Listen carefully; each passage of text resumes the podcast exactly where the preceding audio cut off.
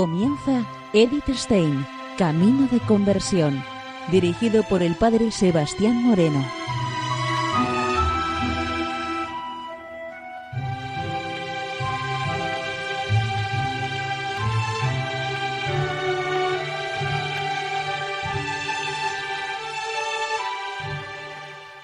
Muy buenos días, nos de Dios.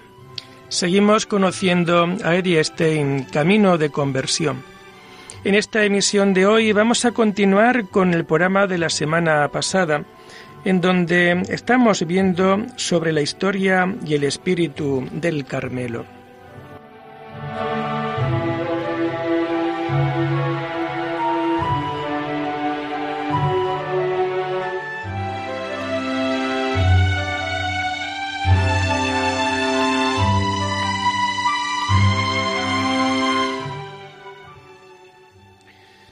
Nos dice Edith Stein lo siguiente. La conquista de Tierra Santa por el Islam expulsó a los ermitaños del Carmelo. Solo hace 300 años pudo ser nuevamente levantado un santuario mariano por nuestra orden en ese Monte Santo. El paso de la soledad a la vida agitada de los círculos culturales de Occidente conllevó una visión falsificada del espíritu original. Los muros protectores del recogimiento, de la penitencia estricta y del silencio se desplomaron, y por esas puertas abiertas penetraron las alegrías y las preocupaciones del mundo. Un ejemplo de esas casas de la orden que vivían según una regla mitigada era el convento de la Encarnación de Ávila, donde ingresó nuestra Santa Madre Teresa en 1536. Durante decenios sufrió la discrepancia entre el enredo y las relaciones mundanas y la inclinación por una entrega total a Dios. Pero el Señor no la dejó tranquila hasta que rompió todas las cadenas que le ataban al mundo y puso en práctica esta sentencia. Solo Dios basta. El gran cisma de la fe que flagelaba a la Europa de su tiempo y la pérdida de tantas almas despertaban en ella el deseo ardiente de rechazar esa desgracia y de ofrecer al Señor reparación. Entonces, Dios le inspiró la idea de fundar un convento según la regla primitiva con un pequeño rebaño de almas escogidas para servirle con la mayor perfección. Después de luchas indecibles y de grandes dificultades, consiguió fundar el convento de San José en Ávila. Desde allí se extendió su gran obra de reforma. Cuando ella murió, dejó tras de sí 36 conventos masculinos y femeninos de estricta observancia la nueva rama de la orden denominada de los Carmelitas Descalzos. Los conventos de la Reforma tenían que ser lugares donde se revivificase el espíritu primitivo del Carmelo.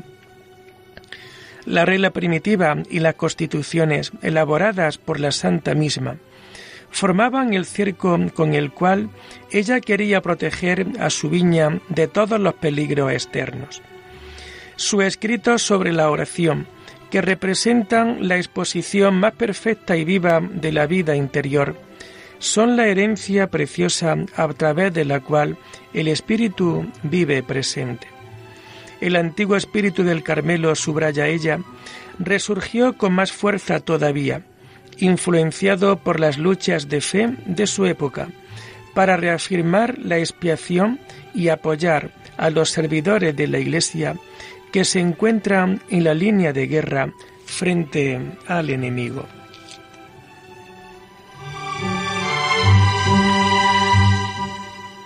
Como a nuestro segundo padre y guía, veneramos al primero de los carmelitas descalzos de la Reforma, San Juan de la Cruz. En él encontramos el espíritu primitivo en su forma más pura su vida nos da la impresión como si él no hubiera conocido ninguna lucha interior. Al igual que desde su tierna infancia estuvo bajo la protección de la Madre de Dios, así se sintió atraído al despertar de su conciencia a la penitencia estricta, a la soledad, al abandono de todo lo terreno y a la unión con Dios. Él fue el instrumento elegido para vivir y enseñar el espíritu de nuestro Santo Padre Elías al Carmelo reformado. Él fue quien formó, junto con Santa Teresa, a la primera generación de los carmelitas y las carmelitas descalzas, y a través de sus escritos nos enseña también a nosotros la subida del Monte Carmelo. Hijas de Santa Teresa, formadas personalmente por ella y por San Juan de la Cruz, fundaron los primeros conventos de la Reforma en Francia y Bélgica. De allí pasó pronto la orden a la Renania. La Revolución Francesa y el Kulturkampf en Alemania intentaron aplastarla, pero tan pronto como cesaron las presiones, resurgió con nueva vida. En este jardín floreció la pequeña flor blanca, que rápidamente conquistó los corazones mucho más allá de los círculos de la orden. No sólo en cuanto intercesora milagrosa, sino también como guía de las pequeñas almas en el camino de la infancia espiritual. Muchos conocieron ese camino a través de ella, pero pocos saben que este no es un nuevo descubrimiento, sino el camino al cual conducen las condiciones de vida del Carmelo. La grandeza de la pequeña santa fue que ella descubrió este camino con un genial seguimiento, y lo llevó con decisión heroica hasta el final. Los muros de nuestro convento circundan un espacio estrecho. Quien aquí quiere construir el edificio de la santidad tiene que cavar profundamente y construir hacia lo alto. Tiene que adentrarse en la noche oscura de la propia nada para ser elevado hasta la luz del amor y la misericordia divinas. No todos los siglos necesitan de una reforma grandiosa como la de nuestra Santa Madre Teresa. Tampoco en todas las épocas existen tiranías que nos dan la posibilidad de apoyar nuestra cabeza en el cadalso para defender nuestra fe y el ideal de nuestra orden, como en el caso de las 16 carmelitas de Compiègne pero quien ingrese en el Carmelo tiene que entregarse totalmente al Señor. Solo la que valore su lugarcito en el coro frente al tabernáculo más que toda la gloria del mundo puede vivir aquí. Y aquí encontrará sin duda alguna una felicidad como no la puede dar ninguna gloria del mundo. Nuestro horario nos garantiza horas de diálogo a solas con el Señor y sobre ellas se fundamenta nuestra vida. Lo mismo que los sacerdotes y las otras órdenes antiguas de la Iglesia, rezamos el breviario y este oficio divino es para nosotras como para ellos nuestra primera y más sagrada obligación. Pero ese no es nuestro fundamento último lo que Dios sobra en nuestras almas durante las horas de oración interior está escondido en la mirada de los hombres. Es gracia tras gracia, y todas las otras horas de la vida son una constante acción de gracias por ello. Para las carmelitas, en sus condiciones de vida cotidiana, no existe otra posibilidad de responder al amor de Dios si no es cumpliendo sus obligaciones diarias, hasta las más pequeñas, con fidelidad. Como un pequeño sacrificio que exige de un espíritu vital la estructuración de los días y de toda la vida, hasta en sus detalles más pequeños, y esto llevado con alegría día a día y año a año, presentando al Señor todas las renuncias que exigen la convivencia constante con personas totalmente distintas, con una sonrisa de amor, no dejando escapar ninguna ocasión de servir a los demás con amor. A todo ello hay que añadir finalmente lo que el Señor pide a cada alma como sacrificio personal. Ese es el caminito, un ramo de florecilla insignificantes que son depositadas cada día frente al Santísimo. Quizás un martirio silencioso a lo largo de toda la vida y de la cual nadie tiene noticia, y a la vez una fuente de paz profunda y de una alegría que nace del corazón, y un manantial de la gracia que brota en medio del mundo, sin que nosotras sepamos a dónde se dirige y sin que los hombres que la reciben sepan de dónde viene.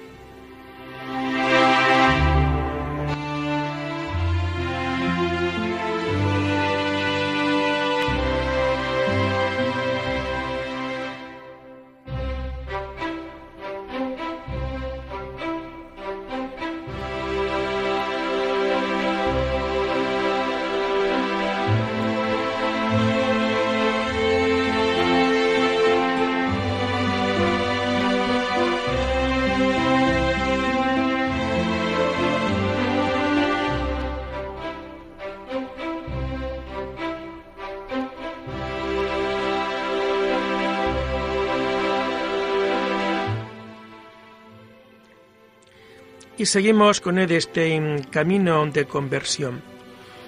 Nos introducimos ahora en un nuevo escrito dentro de la historia y el espíritu del Carmelo. Este nuevo título o esta nueva obra se titula Santa Teresa Margarita del Corazón de Jesús.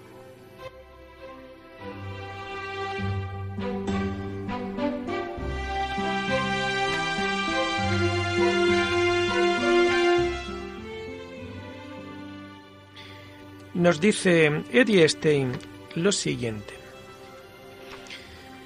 El 19 de marzo de 1934, el Papa Pío XI canonizaba a la beata Teresa Margarita del Corazón de Jesús. La nueva santa es apenas conocida fuera de la orden. Su vida fue silenciosa y escondida. Murió el 7 de marzo de 1770 a los 22 años de edad. De este corto tiempo de vida pasó cinco años en el convento de las Carmelitas de Florencia. No realizó ningún hecho brillante fuera del normal y su fama no se ha extendido por el mundo. Se parece a un lirio que en un silencioso valle protegido de todas las tormentas, crece delicado e iniesto y se abre de una preciosa flor al calor de la luz del sol. Su fuerte y dulce aroma cautiva a todos los que viven a su alrededor. Y no ha desaparecido después de su muerte, sino que ha extendido más y más y ahora debe inundar a toda la Iglesia de Dios a Teresa Margarita se la compara acertadamente con San Luis. No sólo fue, como él, una joven perfecta, sino que comparte con él la angelical pureza y la dura penitencia. Su pueblo natal fue Arezzo, en Toscana. Sus padres, Ignacio Redi y Camila Valetti, procedían de una familia noble. Vino al mundo el 15 de julio de 1747, víspera de la festividad de la Santísima Virgen del Monte Carmelo. En el bautismo recibió el nombre de Ana María. Desde la más tierna infancia mostró una extraordinaria tendencia a que le hablasen de Dios. Si alguno en su presencia hablaba de cosa del cielo, sus ojos entonces se fijaban con tal atención en sus labios que impresionaba y despertaba la admiración de los que allí estaban. Cuando más tarde, una vez, su confesor le preguntó que si desde el primer momento que conoció a Dios comenzó también a amarle, ella respondió, Eso lo hacen todos. ¿Cómo puede ser de otra manera? Para ella era algo totalmente natural que basta conocer a Dios para amarle. en otra ocasión dijo, Jesús sabe que desde mi infancia no he tenido otro deseo que agradarle a Él y ser santa.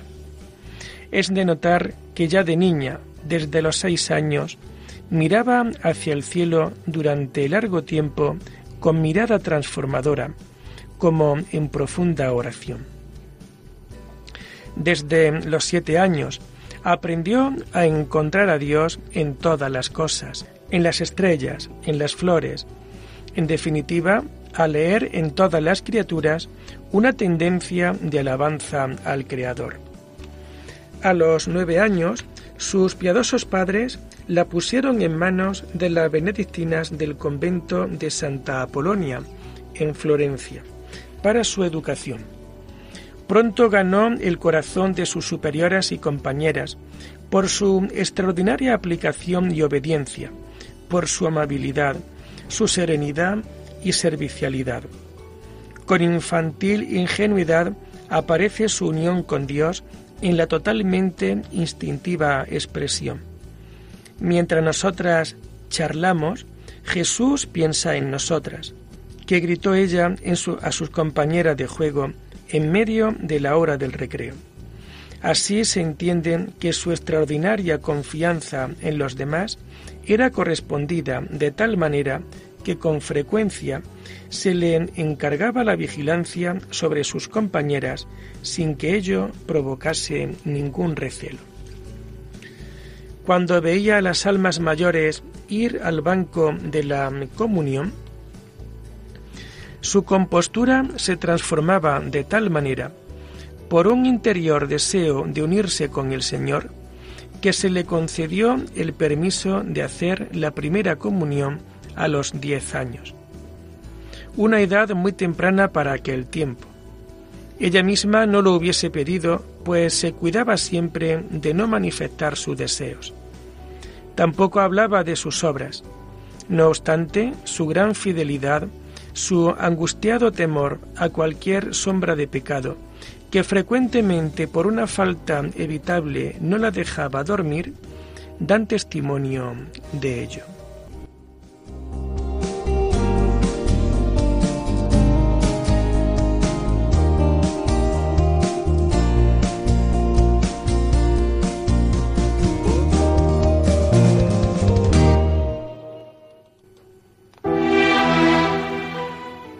Su rica vida interior exigía una experimentada dirección.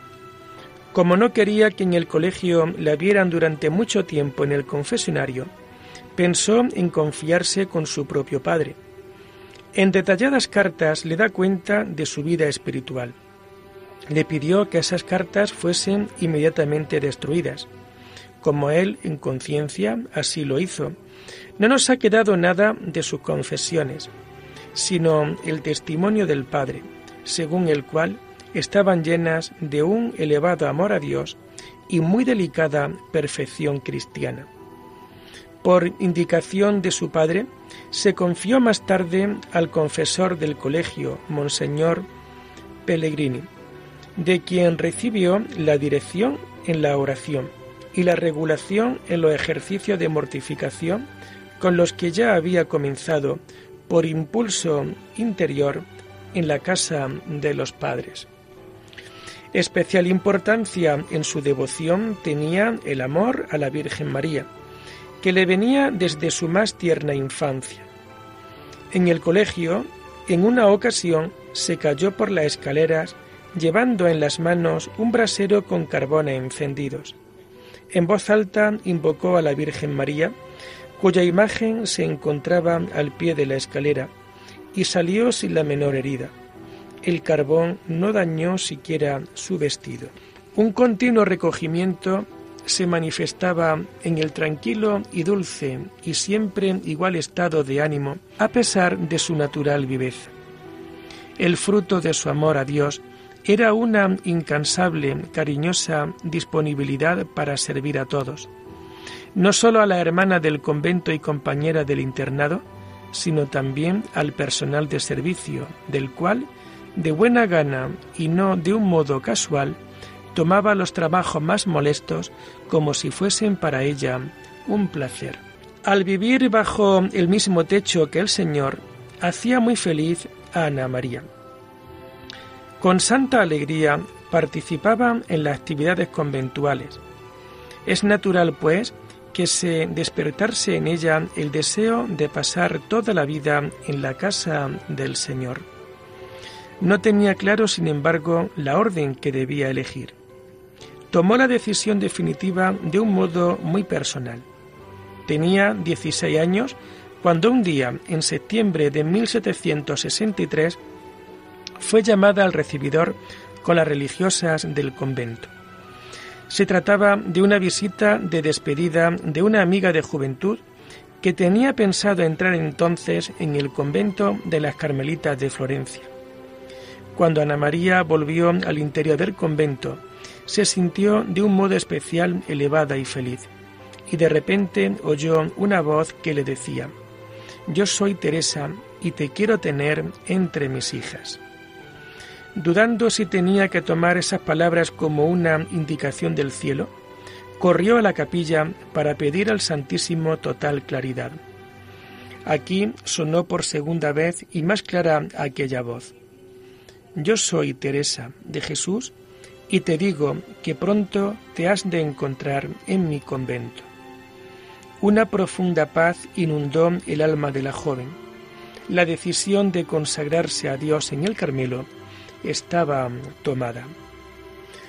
Cuando poco tiempo después su padre la llevó de nuevo a la casa paterna, ella mantuvo en secreto durante varios meses necesitaba ese tiempo para experimentar si podría aguantar el duro modo de vivir del Carmelo, sin descuidar lo más mínimo su obligación en la familia. Pasaba el mayor tiempo posible en su habitación, ocupada en la oración y en leer libros espirituales. Se ejercitaba en el silencio, todo lo que le permitían las circunstancias.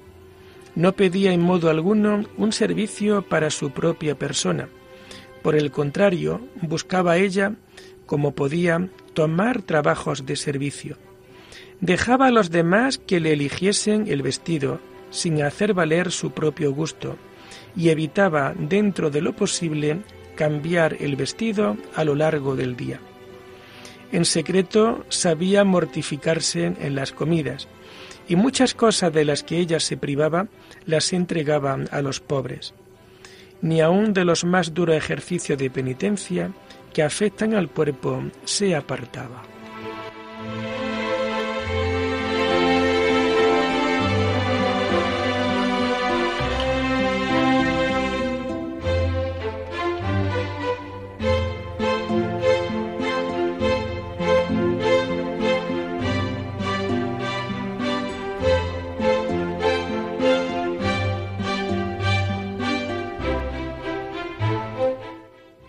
Y lo dejamos aquí por hoy, invitándoles a seguir profundizando en la vida y en el mensaje de Edith Stein. Hasta la próxima semana. Muy buenos días en el Señor.